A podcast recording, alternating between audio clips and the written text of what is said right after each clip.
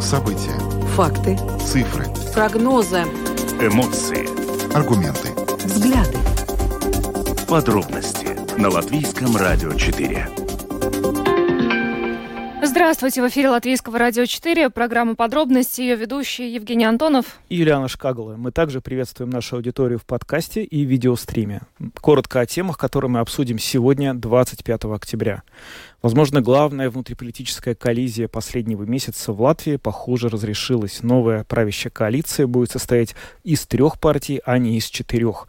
Накануне Новое единство сообщила, что, скорее всего, сформирует коалицию с объединенным списком и национальным объединением, а премьер-министр Кишьянис Каринш заявил сегодня, что уже в ближайшие дни, возможно, завтра или в четверг, будет подписан меморандум о сотрудничестве. О том, собственно говоря, почему это решение было принято, мы поговорим сегодня с представителем партии «Новое единство», а также свяжемся с представителем партии «Прогрессивные», которые в итоге в коалицию, вероятно, не войдут. Ну еще одно важное событие. Сегодня в Латвии был подписан договор о создании Академии внутренней безопасности, и э, первых студентов она сможет принять уже э, следующей осенью. Стоит отметить, что разговоры о том, что в Латвии необходима э, такая академия, идут уже достаточно давно.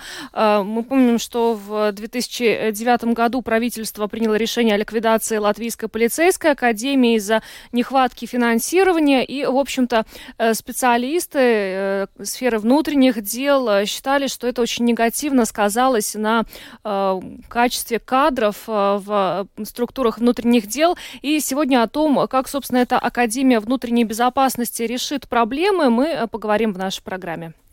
Но чуть Позже в нашей программе обсудим тему здоровья населения. Потребление алкогольных напитков в Латвии на одного жителя э, старше 15 лет продолжает расти и превышает средний показатель по странам Европы и ОСР.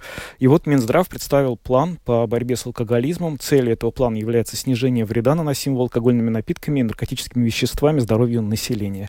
И вот сегодня в нашей программе будет более подробно рассказано о том, что этот план из себя представляет. Четыре страны отказались от участия в Евровидении в следующем году. Дело в том, что просто нет денег э, для того, чтобы заплатить за участие.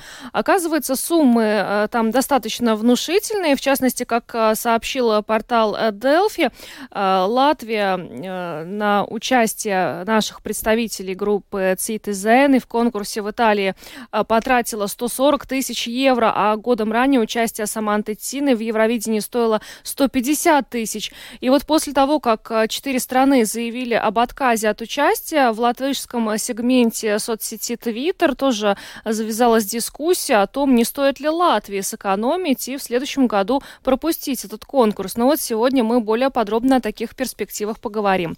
Добавлю, что видеотрансляция программы «Подробности» доступна на домашней странице Латвийского радио 4 lr4.lv, на платформе РусЛСМЛВ, а также в социальной сети Facebook на странице Латвийского Латвийского радио 4 и на странице платформы РусЛСМ. Слушайте записи выпусков программы «Подробности» на крупнейших подкаст-платформах. Наши новости и программы также можно слушать теперь в бесплатном мобильном приложении «Латвия с радио». Оно доступно в App Store, а также в Google Play. Ну а далее обо всем по порядку.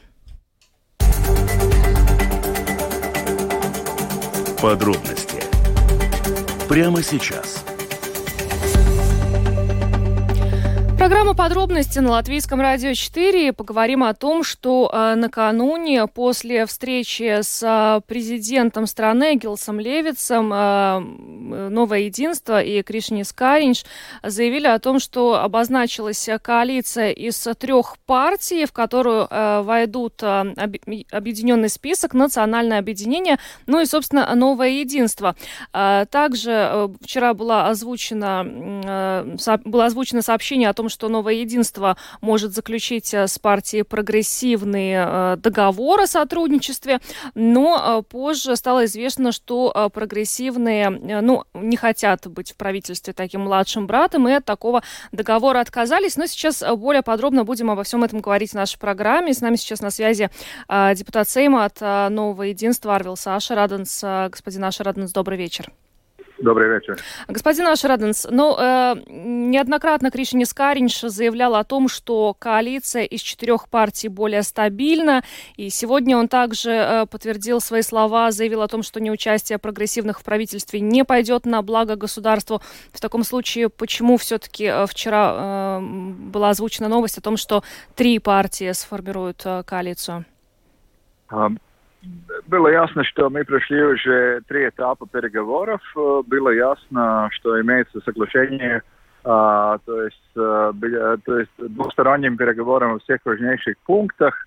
А, и не, мы не видели противоречий, кроме одного, что два из партнеров не видели возможным брать коалиции третьего. То есть а, национальное объединение и объединенный список – они не были согласны работать в коалиции вместе прогрессивными. Э, особенно и не объясняют почему.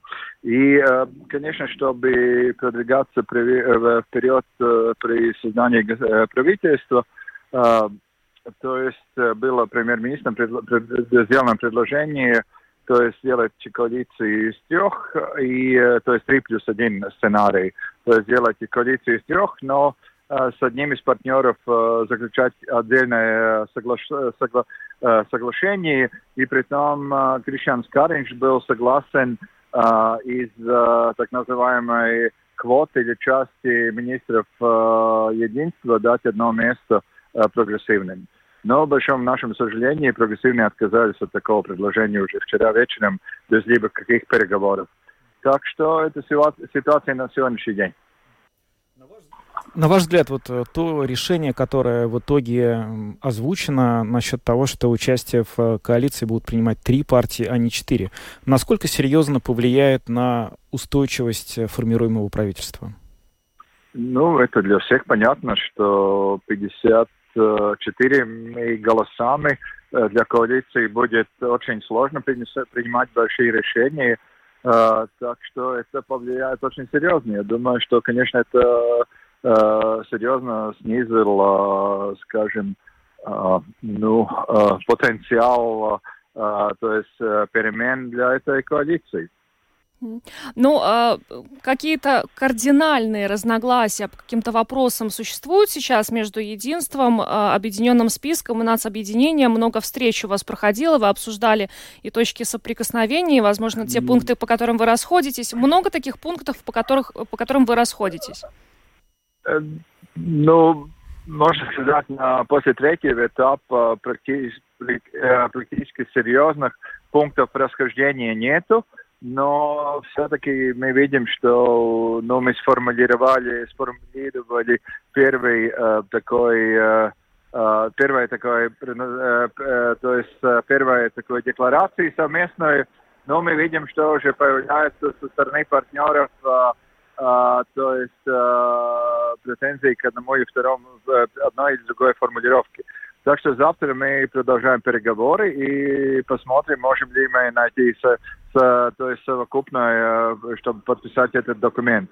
Uh, и это, подписание этого документа бы служило поводом при распределении uh, обязательностей новым, uh, новым, новом правительстве началом Э, создание коалиционного договора и э, то есть э, конкретных работ будущего правительства. Вы сказали, что вот в таком составе правительства, если в итоге остаются три партии, а не четыре, пострадает способность кабинета, собственно говоря, проводить какие-то, делать новые реформы. На ваш взгляд, какие именно реформы могут в первую очередь пострадать от этого вот неучастия прогрессивных в коалиции? Что может быть наибольшей степени уязвимо к этому? Ну, во-первых, посмотрим, но для коалиции нужен, чтобы коалиция стабильно продвигала свои э, решения, э, нужно как минимум 51 депутат. Но это ясно, что эта коалиция, э, ни один депутат из коалиции не сможет уехать в командировку или, э, не знаю, даже заболеть, э, чтобы ну, то есть будет очень серьезная дисциплина. Нужна будет очень, ну, такая ну, качественная дисциплина. Мы, мы знаем, что депутаты иногда имеют свои отдельные взгляды на один, второй, третий вопрос. Так что э, это будет большой вопрос, э, э, как организовать дисциплину этой, э, этой коалиции. Но, э, но реформы как таковые э, очень много намечается. Во-первых, э, это то есть э, введение обяза- обязательно военной, как это будет, Служба военной службы, службы гособороны, э, э, далее э, измены, серьезные измены э, системы образования, то есть переход на э, латышский язык. Ну, здесь, наверное, все согласны, но скажем о том, э, как э, создать эффективный, э, эффективную систему э, школьной сети, там уже нужно серьезные решения принимать. Далее э, развитие вузов и так далее, и так далее. Но вопросов очень много на повестке дня, так что я только скажу технически, это будет очень сложно э, с 50 э, э, 4, 54, с 54 депутатами. Ну, то есть, если бы э, прогрессивные согласились э, на подписание соглашения с новым единством, то эти риски были бы минимизированы, но этого соглашения Но нет. тогда этого соглашения на сегодняшний день нет. Да. Господин Ашераденс, по вашим прогнозам, все-таки когда в Латвии может появиться новое правительство?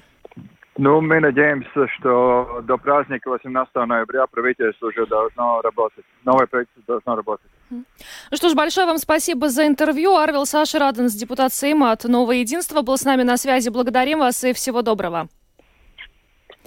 А, Ну, а тем временем с нами сейчас на видеосвязи лидер партии «Прогрессивные» Каспарс Бришкинс. А, Господин Бришкинс, добрый вечер.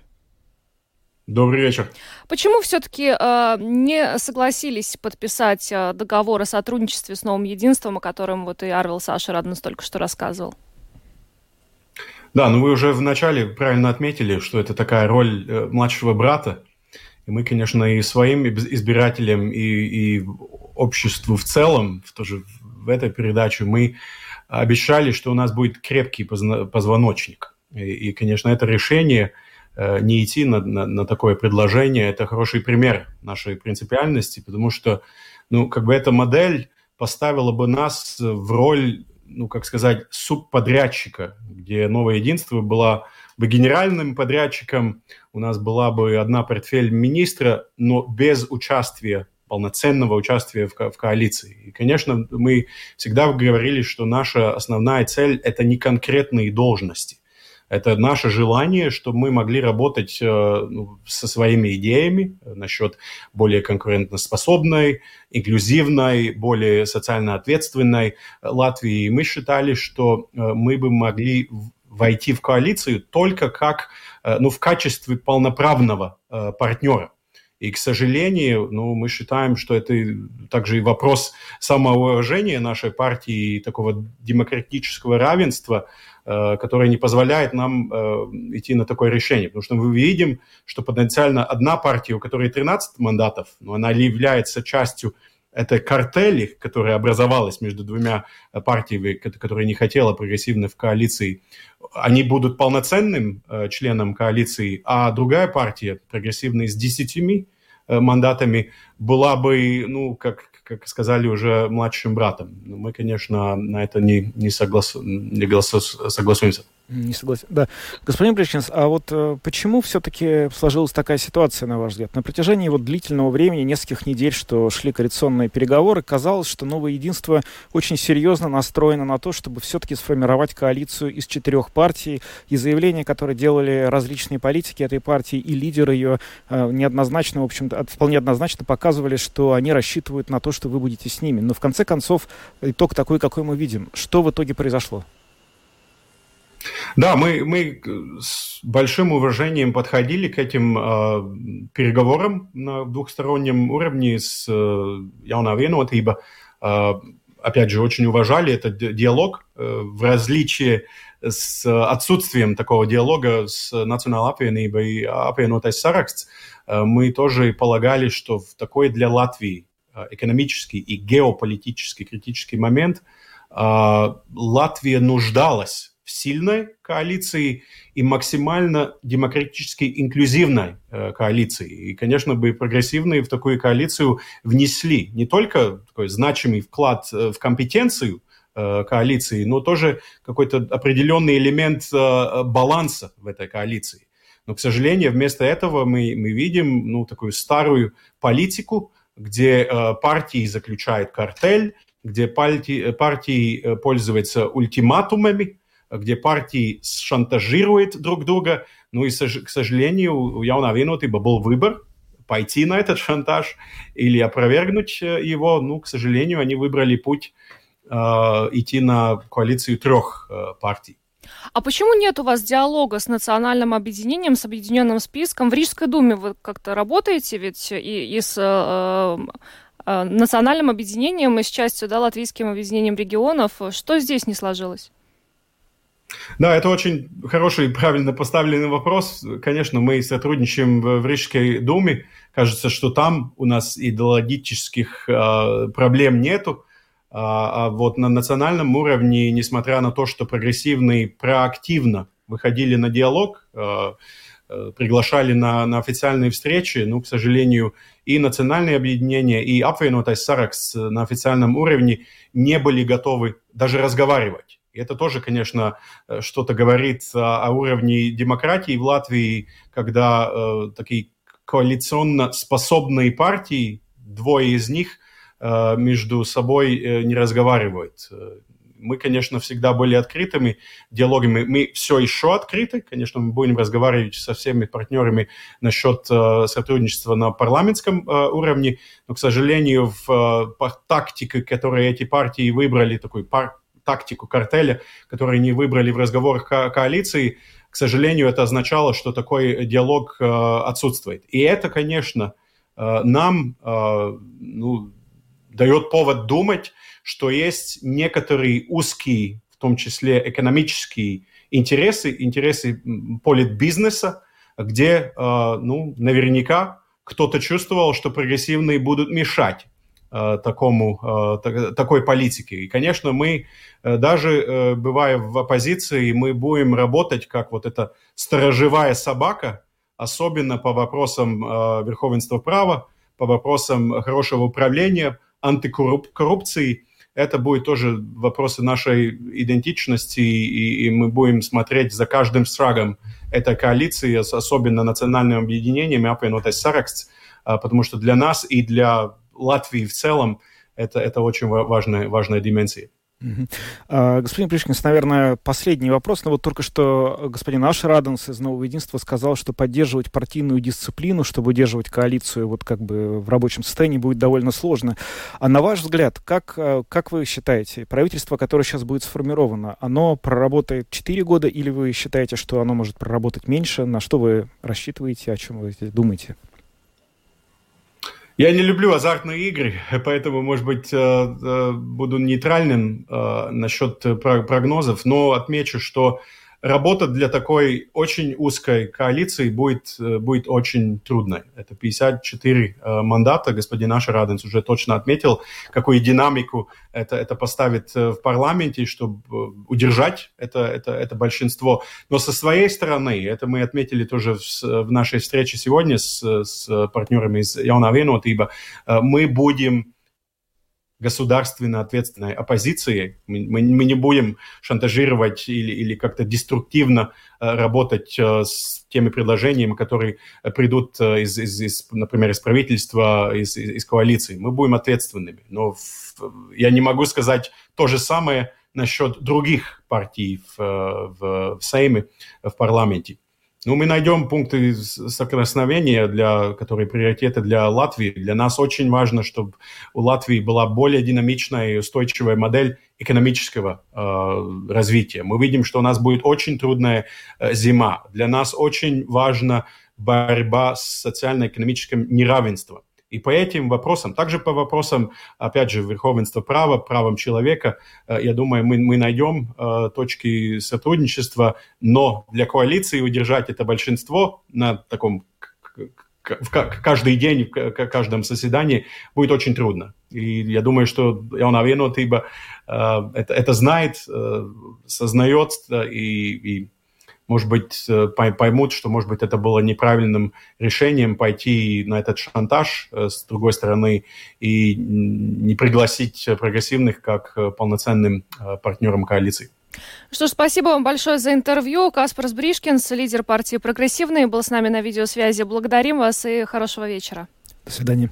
Спасибо. Хорошего вечера. Ну что ж, э, Криша Нискаринч надеется уже завтра или в четверг э, подписать меморандум о сотрудничестве с нацобъединением и объединенным списком. Марвел Саша Раденс в нашей программе отметил, что очень надеется, что правительство новое в Латвии появится до 18 ноября, до государственных праздников. Э, но, судя по тому, что Каспар Сбришкин сказал, прогрессивные, скорее всего, не подпишут этот договор о сотрудничестве с новым единством. Это означает, что коалиция будет на 54 голоса. Да, посмотрим, как долго долго сможет и устойчиво она будет работать. В общем, действительно, для принятия большого количества решений будет требоваться большинство э, депутатов. И, в общем, э, ну, сам Ашрадин совершенно правильно сказал, что потребуется обеспечить очень солидную дисциплину для того, чтобы это все было работоспособно. Увидим в ближайшие месяцы, насколько это удастся. Ну а пока двигаемся дальше. Министерство внутренних дел, колледж госполиции, Рижский университет имени Страдания и Латвийский университет сегодня подписали договор о создании Академии внутренней безопасности. И э, первых студентов эта академия сможет принять уже следующей осенью. Академия, как э, в Министерстве внутренних дел заявили, позволит повысить качество образования сотрудников правоохранительных учреждений, подготовить специалистов высокого уровня для нужд правоохранительных учреждений. Ну и это очень важно, учитывая, что э, дискуссии о необходимости в Латвии создания такой академии велись уже очень давно и, можно сказать, после того, как э, в 2009 году было принято решение о ликвидации Латвийской полицейской академии из-за нехватки финансирования. И сейчас с нами на прямой телефонной связи Андрей Вилкс, декан юридического факультета РСУ, профессор. Здравствуйте, господин Вилкс. Здравствуйте, но я про декан, я не декан уже. Про декан. Да, про, про, да простите. Поправим. А, господин Вилкс, ну, а, насколько у вас оптимистичные прогнозы относительно работы Академии внутренней безопасности? Действительно ли она сможет решить те накопившиеся проблемы в структурах внутренних дел, а, ну, на которых акцентировали внимание представители отрасли долгое время, настаивая все-таки на необходимости в Латвии создания такого учебного заведения? Я бы выделил бы здесь три аспекта. Значит, момент первый касается состояния э, учреждения правопорядка и, в первую очередь, государственной полиции, которая имеется в настоящее время. Нехватка э, полицейских приблизительно около 20%. Э, коллеги-эксперты говорят, что в Риге нехватка полицейских около 40%. Э, достаточно низкая мотивация, низкая заработная плата и так далее, и так далее. Э, значит, данные проблемы относительно нехватки кадров, мотивации, повышения заработной платы необходимо решать сейчас. Я не думаю, что э, создание э, Академии внутренней безопасности сразу могут, сможет решить те проблемы, которые я назвал, и значит, некоторые другие, которые связаны с обучением высококачественных должностных лиц учреждения правопорядка. Да, безусловно, значит, э, это является очень могучим шагом э, обеспечения внутренней безопасности. Вы, наверное, наличие убеждений у людей в том, что они будут защищены, что будет необходимая помощь приходить вовремя выезда на место происшествия, квалифицированно будет осуществляться расследование и так далее, и так далее. Но Значит, момент следующий, чтобы дойти до того, что, бу, что будет работать с 2026 года э, Академия внутренней безопасности, достаточно многое необходимо сделать. Э, с одной стороны, конечно, это в рамках консорции, это создание тех программ, шесть, которые определены, которые необходимо создавать. Это и колледжи, создание э, первого уровня э, программы э, полицейская работа, это э, бакалаврские программы э, полицейская работа, которая будет реализована в университете Страдания, и предварительное расследование бакалаврская программа, которая будет разработана и реализована в Латвийском университете. И кроме того, еще э, три магистрские программы, экономическая безопасность, предварительное расследование и значит, менеджмент учреждения правопорядка. Эти программы необходимо, значит, во-первых, создавать, лицензировать и начать э, уже обучать начиная с сентября 2023 года. Э, помимо этого, значит, необходимо, конечно, квалифицированный академический персонал. Э, консорций предполагает, что около 15% э, академического персонала будет значит, гостевые лектора с других государств. Э, которые будут обучаться этой программе. Это, конечно, и материальные базы, которые необходимо создавать. Вот, допустим, в рамках э, бакалаврской программы полицейская работа предполагается э, специализация практическая криминалистика. И надо сказать, что практически во всех учебных заведениях Латвии, где готовят юристов, значит, кроме э, полицейского колледжа, практически нет курсов по криминалистике, по технике э, э, криминалистической, относительно тактик, относительно методики и так далее, и так далее.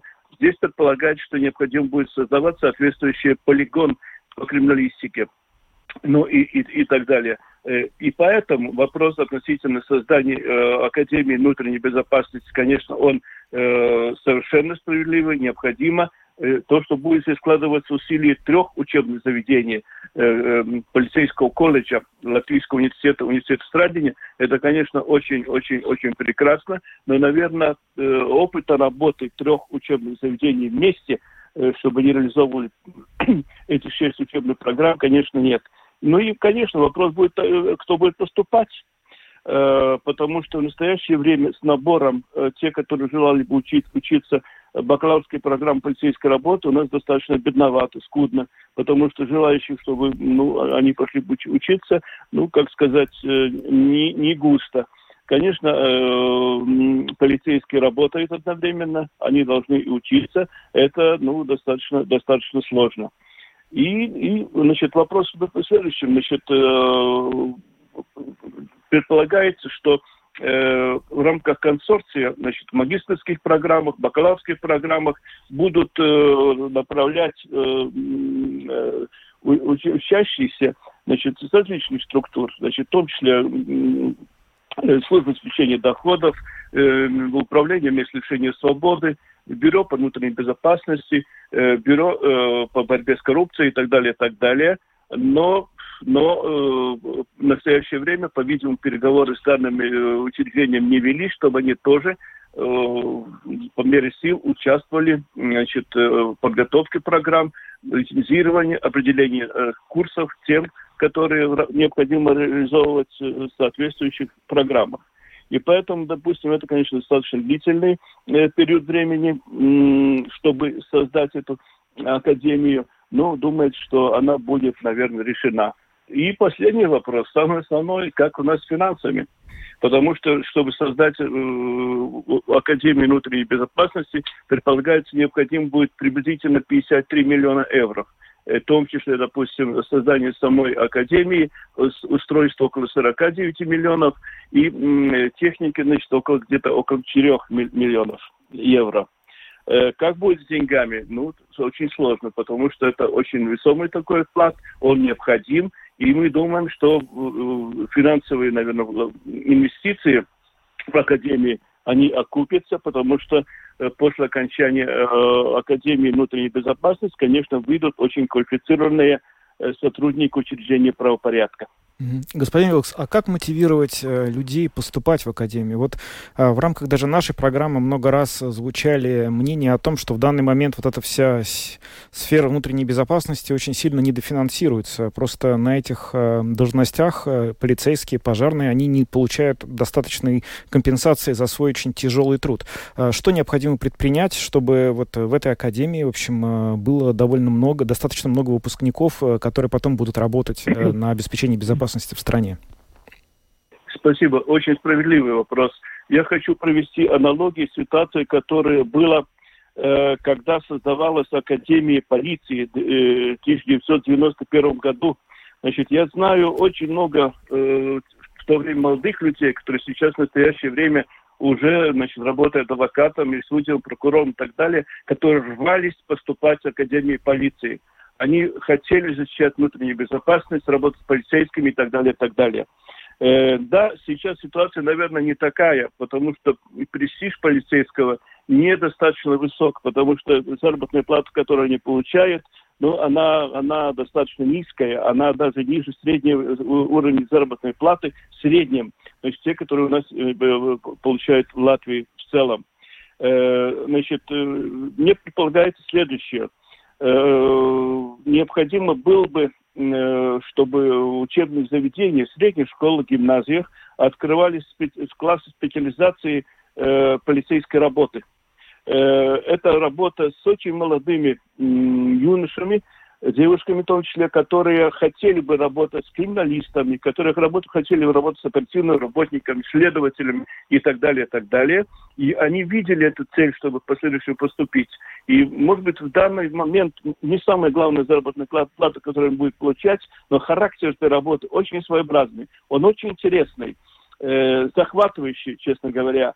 И э, таким образом, конечно, мы обучали, во-первых, э, такое поколение, которое с охотой поступал э, в Академию полиции, э, в Академию внутренней безопасности, и целенаправленно там училось бы. И последний, последний момент, конечно, это заработная плата. Э, потому что с 1 января 2023 э, года Кабинет министров 13 сентября установил э, новые, как сказать, новые, новые рамки зарплаты, повышение около 12%, но и инфляция в настоящее время гораздо выше, чем вот повышение заработной платы, ну, по тем категориям, которые предусмотрены повышение заработной платы, чем, чем, чем, чем это определено Кабинетом министров. И поэтому Э, конечно, должны быть, может, какие-то другие льготы, э, которые в свое время были, чтобы работу в правоохранительных структурах, э, особенно в государственной полиции, ну, считалось бы почетом, и была бы мотивация у тех, которые работали в полиции или хотели бы учиться, чтобы она была бы достаточно соответствующая. Это, конечно, очень сложный вопрос. Это, это, это вопрос мотивации, которым нужно заниматься наверное, психологом, социальным психологом э, и так далее. Ну что ж, э, господин Вопрос. Вилкс, большое вам спасибо за интервью и за то, что так детально рассказали о том, э, собственно, какие проблемы сможет и не сможет решить эта академия. Андрейс Вилкс, э, продекан юридического факультета Рижского университета имени Страдания, был с нами на прямой связи. Еще раз огромное вам спасибо и всего доброго. Спасибо вам. До свидания. Спасибо. Всего доброго. А, да, ну, э, господин Вилкс очень четко э, по полочкам нам разложил, да, и, и преимущества э, этой академии, и также все-таки те проблемы, которые она, ну, в какой-то мере не сможет решить. И это касается в том числе и престижа работы, ну, в частности, полицейских, из-за того, что у них да. очень низкие зарплаты. Ну, с другой стороны, в общем, много таких профессий, где люди идут работать во многом за идею, а с зарплатами там не очень хорошо, и, в общем, мы эти профессии знаем. Это не является главным препятствием. Хорошо, что такое учебное заведение наконец появилось, потому что все специалисты, которые вот за последнее время много это комментировали, они все говорят, что очень сильно пострадало качество полицейской работы из-за того, что такого заведения в Латвии долгие годы не было. Ну а мы далее поговорим об алкоголизме. Дело в том, что сегодня Министерство здравоохранения представило информационный доклад, э, э, в рамках которого планирует э, ввести меры по профилактике алкоголизма и наркомании. В частности, цель разработанного Минздравом плана – это снижение вреда, причиняемого алкогольными напитками, наркотическими веществами здоровью населения, обеспечение граждан научно обоснованной, адресной, качественной профилактикой употребления наркотических веществ, а также э, ранняя диагностика и качественная, доступная и индивидуальная медицинская и социальная помощь. Кстати, стоит отметить, что вот э, в этом докладе э, речь шла о том, что э, ну, по, по средним показателям э, Европы и Организация экономического сотрудничества и развития. Э, в Латвии употребление алкогольных напитков на одного жителя и на одного жителя в возрасте 15 лет и старше продолжает расти и превышает средние показатели по Европе. Но вот сегодня э, наш коллега Андрей э, Хуторов в программе «Домская площадь» как раз представлял график Центра профилактики и контроля заболеваний, согласно которому все-таки немного снижается у нас э, значит, э, употребление алкогольных напитков на одного жителя. Немного, но снижается. Вот по данным на 2021 год 12,3 литра на одного человека старше 15 лет. Это все равно достаточно много. Но, в общем, более детально об этой проблеме, вообще о сложившейся ситуации, сегодня в программе «Домская площадь» рассказал исполнительный директор Латвийской ассоциации алкогольной отрасли э, Давис Витлс. Послушаем, что он сказал. А, у нас вообще данные, надо их очень осторожно смотреть, потому что у нас есть прирубежная торговля, и потом у нас был COVID, который очень э, все это поменял. И, но, но мы так печально как-то не видим это все, потому что мы как раз видим, что в этом году пока, пока кризис не начался, еще у нас данные хорошо и, ну, довольно хороший, и примерно в таком же, примерно такой же год, и мы еще видели в этот год, что у нас литовцы появились в наш рынок, больше покупали алкоголь. А с чем это связано? С какой-то особенностью акцизной политики наших балтийских соседей? То есть э, у них дороже, у нас они, дешевле? Они, а, они более резко подняли акцизный налог, они более, больше всего запретили, и сейчас они, конечно, они больше едут в Польшу, чем в Латвии, но в Латвии тоже они довольно много едут, потому что у нас очень много пляжа, у нас они много едут, едут в Юрмалу, в Ригу, э, в Лепаю, в Венспилс. Думаю, все, которые были в пляже, чувствовали в этом году э, литов. Большинство алкоголя в Латвии э, производится из зерна, ну, во всяком случае, так должно быть. Мы видим, как за последние годы это зерно, а следовательно, мука и все остальное взлетело вверх в разы. Что с ценами на алкоголь? Алкоголь? Да, мы видим, что, э, что цены э, растут, конечно. А алкоголь пока не так э, резко, не, резко поднимается, но тоже есть поднимание цен на 6-7%, которое очень, очень много. У нас пока цены так быстро не растут на алкоголь, потому что у нас большой процент от цены это акцизный налог, и поэтому у нас, скажем так, процентуально, процентуально цены растут меньше. Но если мы снимаем этот акцизный налог, у нас тоже цены примерно на, на продукт уже выросли на процентов 14-15. Э, мы, мы видим, да, поднимение цены на зерно, и мы тоже можем сказать, что в дальнейшие месяцы, скорее всего, цены на алкоголь еще э, поднимутся. Ну вот э, в ассоциации алкогольной отрасли не заметили э, спад э, потребления, но при этом цены, да, растут на алкоголь. Ну, возможно, это каким-то образом эти цены все-таки остановят жителей Латвии от употребления алкоголя и снизит вот этот литраж на человека, потому что 12 литров на человека алкоголь, ну, это достаточно много, мне кажется. Да, это большие цифры. Вот на самом деле проблема не уникальная. Наши соседи в частности Литва и Эстония, на которые мы часто поглядываем и говорим, что мы от них отстаем, тоже имеют такую проблему. Вот в Литве в какой-то момент времени они возглавили э, с конца списки стран Европы, где самое высокое потребление алкоголя, и там эту проблему признали по-настоящему серьезной, и решение ее, в частности, состояло из того, что алкоголь невозможно купить э, нигде, ни в каких магазинах на выходные дни. То есть в воскресенье просто нельзя купить, а в субботу, по-моему, продается до 12 часов. У нас, кстати, по-моему, такие же инициативы размещали писались на портале ЛВ, тоже предлагали ограничить... Э, По примеру Литвы. Да. Ну, кстати, во время пандемии COVID-19, когда были ограничения, нельзя же было, я не помню, по-моему, по выходным дням как раз нельзя было купить алкоголь. Ну, этого я не помню, но смысл в том, что реально, на самом деле, я не знаю, вот не видел цифры, насколько Литве удалось благодаря этой мере, в общем, снизить потребление алкоголя, но э, это, в общем-то, говорит только об одном, что проблема есть, она общая, и у нее нет какого-то простого решения, которое можно вот взять, найти, и сразу она будет решена. Ну что, мы двигаемся дальше, поговорим о Евровидении, которое, кажется, еще не скоро, но все уже активно его обсуждают. А все связано с тем, что а, четыре страны а, решили отказаться от участия в Евровидении 2023, который пройдет а, в Ливерпуле в мае следующего года.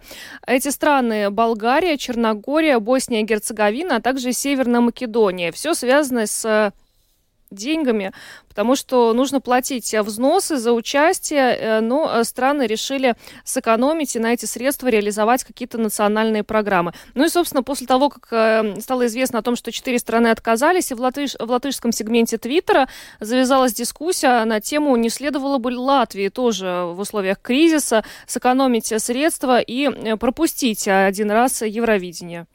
Да, и вот сейчас обо всем об этом мы более подробно поговорим с президентом латвийского фан-клуба Евровидения Мирославом Кодисом, который с нами на прямой видеосвязи. Мирослав, добрый вечер. Добрый вечер. Ну, расскажите, действительно ли Евровидение это такое дорогое удовольствие для страны? Евровидение очень дорогое удовольствие для страны, и для всех, и кто едет, и для поклонников, и для журналистов. Но, конечно, все зависит от того, в какой стране Евровидение проходит, потому что все поклонники, наверное, с такой улыбкой, что ли, вспоминают Евровидение 2017 года в Киеве, когда на наши деньги за 2 евро можно было хорошо поесть, э, да, и после Киева мы поехали в Лиссабон, а потом в Тель-Авив – где за 2 евро ничего нельзя сделать, да, поэтому, конечно, зависит все от страны. Но, безусловно, для участников и для делегаций это очень дорого, потому что нужно э, не только на сцене, скажем, костюмы, да, ну, зависит от того, кто там выступает, группа или один музыкант. Это и костюмы, это, может быть, что-то нужно туда привезти, но это нужно гостиницу оплачивать, это нужно самолет оплачивать, все делегации. Евровидение – это не только одна ночь или две ночи, да, это на две, на две с половиной недели туда едут, тут вся делегация, то есть это Считайте, это все надо оплачивать, все гостиницы. Причем делегации не могут э, выбрать э, на Booking.com хостель подешевле. То есть есть каждый раз есть определенные официальные гостиницы для делегаций, и только в этих гостиницах э, мы имеем право брать номера. И номера нужно брать, как я сказал, на две, на недели, независимо, например, даже если мы из полуфинала выпадаем, вылетаем, и все равно должны до финала там находиться. Поэтому, да, это всегда очень дорого, независимо в какой стране проходит. Ну вот портал Delphi сообщил о том, что участие э, группы Цити Зены в конкурсе в Италии обошлось Латвии в 140 тысяч евро, а участие Саманты Тины э, стоило 150 тысяч евро, то есть достаточно внушительные суммы. А, они примерно для всех стран одинаковые, эти суммы, или есть все-таки возможность, ну, на, хотя бы на чем-то сэкономить? Вы уже сказали, что э, на гостинице сэкономить не получается, потому что есть определенные требования, но, может быть, на чем-то другом можно сэкономить, если совсем уж не отказываться от участия в конкурсе. Ну, для каждой страны эта сумма, вот то, что вы назвали, это зависит, конечно, от музыканта, э, что, музык, как, что это за музыкант, это один он там на сцене или там шестеро, да, по максимуму. Кто едет вместе с музыкантом, э, скажем, другой раз от латвийской делегации едет еще хореограф, который постановку ставит, или, или едет э, продюсер музыкальный. То есть в зависимости вообще вся делегация, насколько она большая или маленькая, от этого зависит.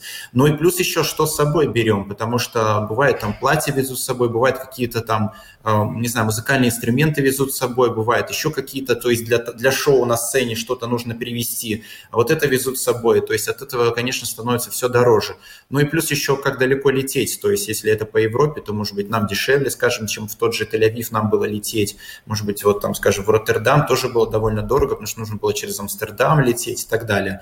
Э, в, сейчас в Ливерпуле тоже, наверное, то есть либо прямыми, либо пересадками. От этого все зависит. То есть сэкономить можно э, то, что нас, наверное, первое, что можно сэкономить, то, что на сцене можно не вести никакие там стенки или большие, там, ну, вот то, что вы видите в другой раз на, на сцене, да, за музыкантами происходит. Потому что многие государства это везут с собой какие-то там, э, ну, вот то, что они выставляют на сцене, да. А, вот это, на этом можно, наверное, сэкономить. Можно сэкономить на каких-то людях, но сэкономить на самолете, может быть, кому-то где-то получается, да.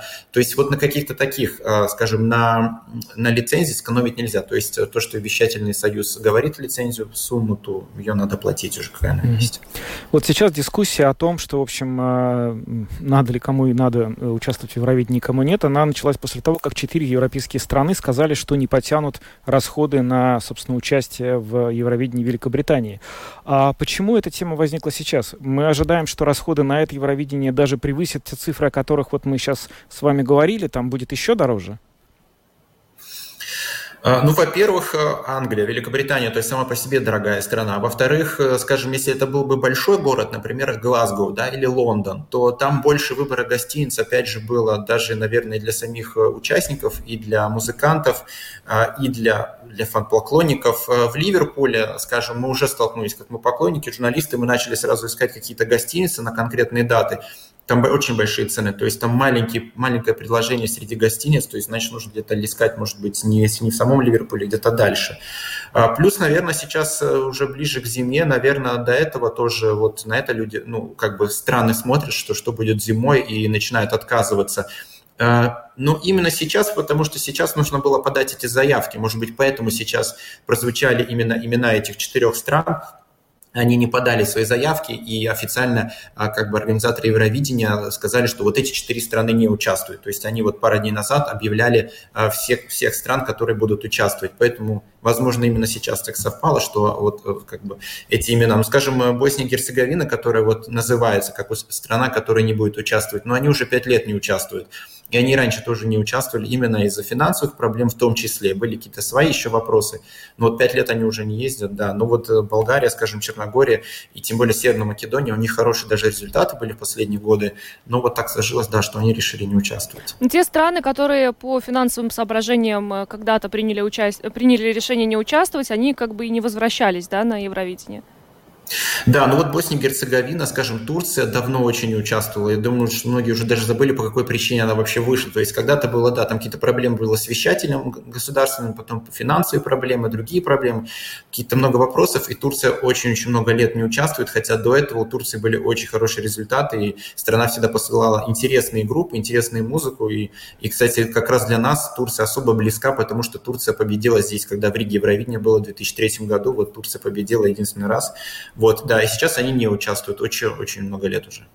Вас, как президента латвийского фан-клуба Евровидения, я не могу не спросить, а вот ваша точка зрения насчет необходимости или целесообразности участия Латвии в этом конкурсе, она какова? То есть, э, что мы получаем за то, что участвуем в нем? Имеет ли смысл продолжать участвовать, невзирая на те довольно высокие расходы, о которых вы сами сейчас сказали?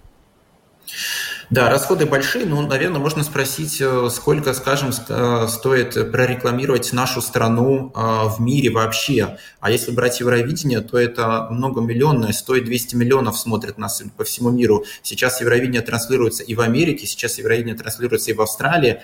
То есть вот, этот, вот эти два часа концерта в субботний вечер смотрит весь мир, и э, нам дано три минуты, то есть каждой стране дано три минуты. Поэтому я думаю, что те деньги, которые мы тратим, то э, это стоит того, чтобы в эти три минуты прорекламировать нашу страну. Вопрос, конечно, кого мы посылаем, проходим ли мы в финал, да, и видят ли нас, кстати, в финале, да, потому что в этом сколько лет мы уже в финал не попадаем. Это вот другой вопрос, да, насчет выбора музыканта. Но насчет того, что нам надо участвовать, я считаю, что да, потому что это реклама, я говорю, для страны, эта реклама может быть в чем-то и для музыканта. Ну, а если нам повезет, и мы выиграем Евровидение, Евровидение к нам вернется спустя, в следующем году, кстати, 20 лет, да, как Евровидение у нас было в Риге, а, то это большая реклама для страны, когда со всего мира, и большие, кстати, доходы тоже для города, для, для ресторанов, для кафе. То есть, э, если Евровидение проходит в городе, вот это очень-очень большой плюс, как финансовый, так и рекламный. Поэтому, скажем, в Англии очень города боролись э, за право проводить именно у себя Евровидение, чтобы все приехали именно к ним туда. Мирослав, ну вы уже отметили, что э, заявки поданы. Это означает, что только минус 4 страны да, в следующем году по финансовым соображениям. Все остальные... Да, 30, да, извините, что перебил. Да, 37 стран сейчас участвуют. Это, кстати, очень мало довольно, потому что больше 40 обычно участвовали. А, но еще могут быть изменения, потому что еще страны до какого-то числа могут отказаться, если они не заплатят, скажем, взносы вот эти лицензионные. А, до, также нужно до там, какого-то марта нужно будет подать уже, выбрать песню, подать песню. Там тоже есть еще какие-то вот эти возможности выйти. А, но, в принципе, наверное, такого я не вспомню за последние годы. Может, один или два раза было, что после объявления какая-то страна выходила. Я думаю, что вот эти 37 стран, они уже, если уже сказали, что они будут, то они уже будут. Ну, значит, нет никаких э, сигналов, э, свидетельствующих о том, что Латвия сэкономит и не будет участвовать. То есть Латвия в следующем году едет на Евровидение. Да, ну латвийская телевидение, организатор э, как бы с нашей стороны заявил, что мы поедем. Да, я думаю, что здесь важно еще будет и спонсоров искать. Кстати, это тоже как хорошая возможность не только тратить государственные деньги, но и спонсоры. Там авиакомпания другой раз помогает, еще кто-то. То есть это уже зависит от того, какой музыкант выиграет и насколько он еще сможет привлечь, э, скажем, финансирование к своему проекту на Евровидении. Ну что ж, Мирослав, огромное спасибо за интервью. Мирослав Кодис, президент латвийского фан-клуба Евровидения, был с нами на видеосвязи. Еще раз большое спасибо и хорошего вечера. До свидания. Спасибо вам. Спасибо. Ну что ж, э, Латвия едет на Евровидение, то есть все эти дискуссии в Твиттере, они могут э, продолжаться дальше, потому что э, ну, мы будем участвовать в этом конкурсе. Только четыре страны, да, пока заявили о том, что они отказываются от участия по финансовым соображениям, но э, их можно понять, зима действительно предстоит трудная для всех в Европе. Да, а шансы выиграть невысоки. Ну, будем надеяться, мы пока не знаем, кто представит Латвию на Евровидении в следующем году, но... Э... Я имею в виду для этих стран, скажем так, зима предстоит всем, а победа в конкурсе не всем. Не всем, да, это правда. Ну что ж, на этом программу подробности мы завершаем. Мы с вами были Евгений Антонов. Юлиана Шкагла. Звукооператор Карлис Рашманис, видеооператор Роман Жуков. Всем хорошего вечера, до завтра. До свидания.